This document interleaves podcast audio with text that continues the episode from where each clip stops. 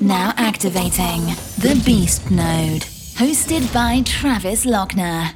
Are you ready? If you listen and take action, the following few moments may change your life.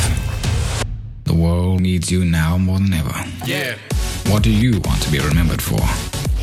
What is your true purpose on this earth? You were meant for greatness.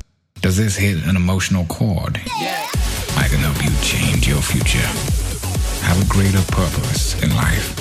Your soul is screaming for you to answer your true calling. Initiate upload to listener in three, two, one. Enjoy. Ladies and gentlemen, we've got another beast in the building. He is a former pro player from the NFL, now converted to a best selling author, an international public speaker, and now an elite business and executive coach, crushing it on LinkedIn and so many other places in the world.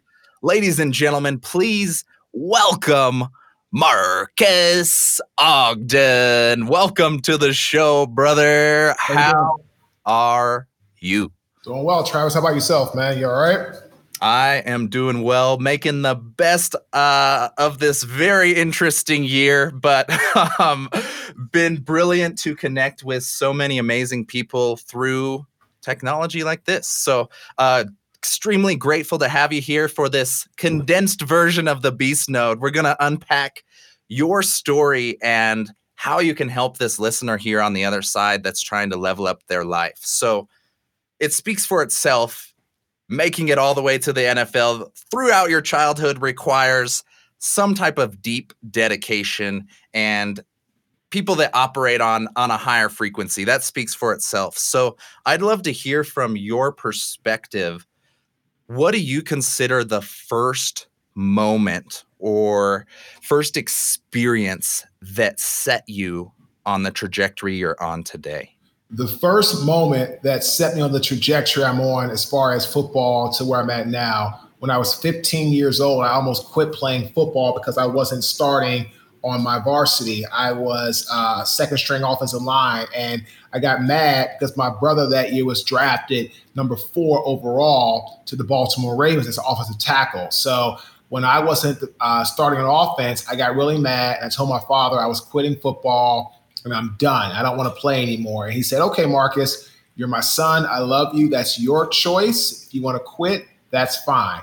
It's going to feel good today. It's going to feel good tomorrow. It's going to feel good the day after. But in a year, two, five, etc., going forward, when you become, you know, gray and old, and you look back and say, well, what would have happened if I had not quit the football team as a junior in high school? And that's when I said, all right, dad, I'm going to go out there. And I, the interesting thing was, Travis, I was actually starting on defense, but my coach, we hadn't gotten there yet. So I ended up having to be put down to second team defense and I had to work my way back up to starting because I quit and I did not show up to practice for one day. I had to work my way back up. So that was the first moment in which I had to have the trajectory I, am on now, uh, where I'm at in my life with football, especially to be where I'm at with uh, when I was 15 years old. Wow. So there's this simple, simple decision decades ago that could have sent you so far a different direction. Well, brilliant to see that you were able to make that turnaround and level up. So you had a little heat uh, from your brother um, setting the trail. And this is where you leveled up and took things to, it looks like you switched to, to O line and just crushed it throughout there. And what I think would be most valuable is let's tap into what happened after the NFL. This is something that I see from I know the athletic perspective, it's a, a, literally a mindset, it's a lifestyle. And so often after athletics are gone, you're just thrown into the you're thrown into this thing called life uh, and business and it's sometimes it's hard to swim but uh, you are killing it in these categories and through that transition. So I would love to hear how did you approach that transition of lifestyle shift, identity shift, and really recalibrating into this next chapter of your life? What was the the catalyst or the keystones going on during that process? So after I left the NFL for about six months, I was really hooked on uh, alcohol, painkillers, narcotics, depression. Uh, that set in pretty hard for me for about six months, and I founded a construction business in 2008, and I grew to the largest African American subcontracting business in the city of Baltimore and the state of Maryland, site work. But unfortunately, I made some bad decisions and I ended up uh, becoming arrogant and not listening to my staff. As a result of that, Travis, I ended up losing my best employee and I ended up filing a Chapter 7 bankruptcy in 2013 and had to start my life all over again. And I moved to Raleigh and I have aspired from a couple jobs. I took a job as a custodian, making eight twenty five an hour. And what really has been the as you call like that pivotal or that really defining moment where I am now as a speaker, consultant, author is that I had to have a spoiled milk moment where somebody spoiled milk got on my bare skin, my clothes mm. everywhere. And I realized that what was missing from my life was accountability, structure, and ownership. And at that moment, that's what set in the trajectory. That was 2013 September for 30 straight months, Travis, not one paid speaking job. Finally got the paid speaking job in uh, April 2016. And I've continued to grow and evolve, and I haven't looked back. And now I've been doing what I've been doing now for it's been now seven years. It's been four and a half years uh, as a paid uh, uh speaker. So it'll be it'll be five years in April that I've actually been doing this where I've been getting paid for my work. But I started it, uh, you know, again about oh God, September 3rd, 2013, a little over seven years ago. Wow. Okay, so yeah, this is uh, very evident that the grind and the hustle doesn't stop. Like there's no single transition of smooth sailing because you've now recalibrated once post NFL, got things back on track thought you found it, had this biz- b- brilliant growing business and career, and that crumbled, and you were able to still rebuild and turn those lessons into something valuable. And that's one of the biggest things I've kind of seen from your perspective is you have this very selfless external focus of helping others succeed where I failed. That's kind of the premise that you've put and it feels very real because there's no one career anymore for anybody. This adaptability transition uh, is never ending. So hearing that 30 month grind after you already thought you had it figured out in the business world was just amazing. So uh, would love to convert into the second half of the show, which is where we try to tap into the secret sauce, anything you got over there. Uh, and something I've s- discovered in our research is the success cycle. Uh, and this is really an anchor point of a lot of your work and your uh, coaching. So while we've got you here, I would love to hear how does the success cycle work for individuals? Who is this for? And how exactly can we help people that are interested in either leveling up their life, their career, or needing to rebuild, go through one of these rebuilding moments and reach success. So, how does that work? There's three parts, Travis, to the success cycle. Number one is ambition. It's creating the roadmap to your success. It's creating your own blueprint to get where you want to go in life. The second part is drive. It's about being inspired over motivated. Actually, I have a shirt on. You can see it says it says uh, inspira- it says inspiration over over, over motivation. And uh, you know, really and truly, it's about getting in that light where you are inspired over motivated, and you're looking towards the long term systemic future versus short term versus short term gain. And then the last one is going to be hard work, focusing on yourself and not the competition. So many people always focus on what others are doing and the whole process.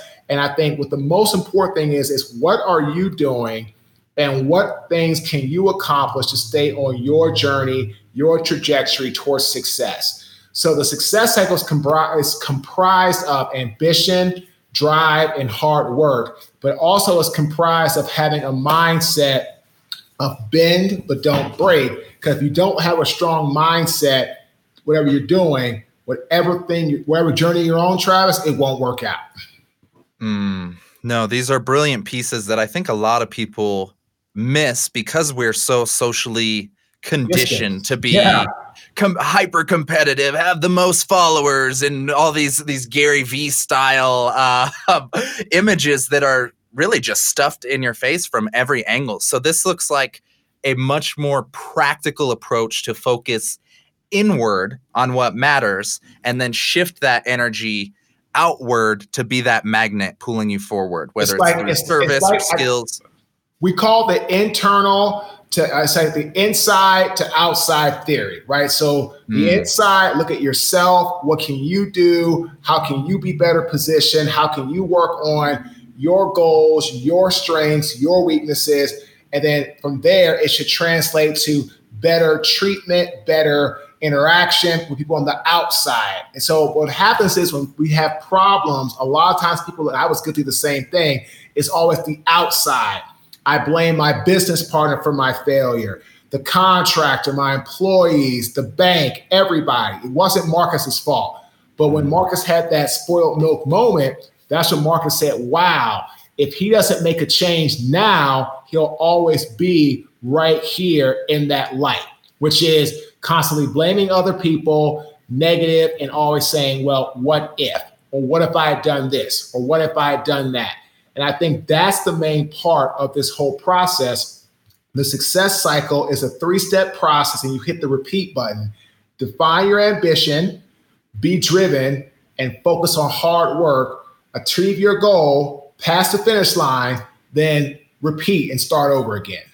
Mm, brilliant. No, there's there's there's always a formula underneath. So I'm glad that you've been able to extrapolate these these failures these stories these lessons and amplify them share them with the world here to really avoid those pitfalls. Like if all it takes is that internal focus um, would love to be able to prevent those other people from making those same mistakes. So brilliant to see from afar.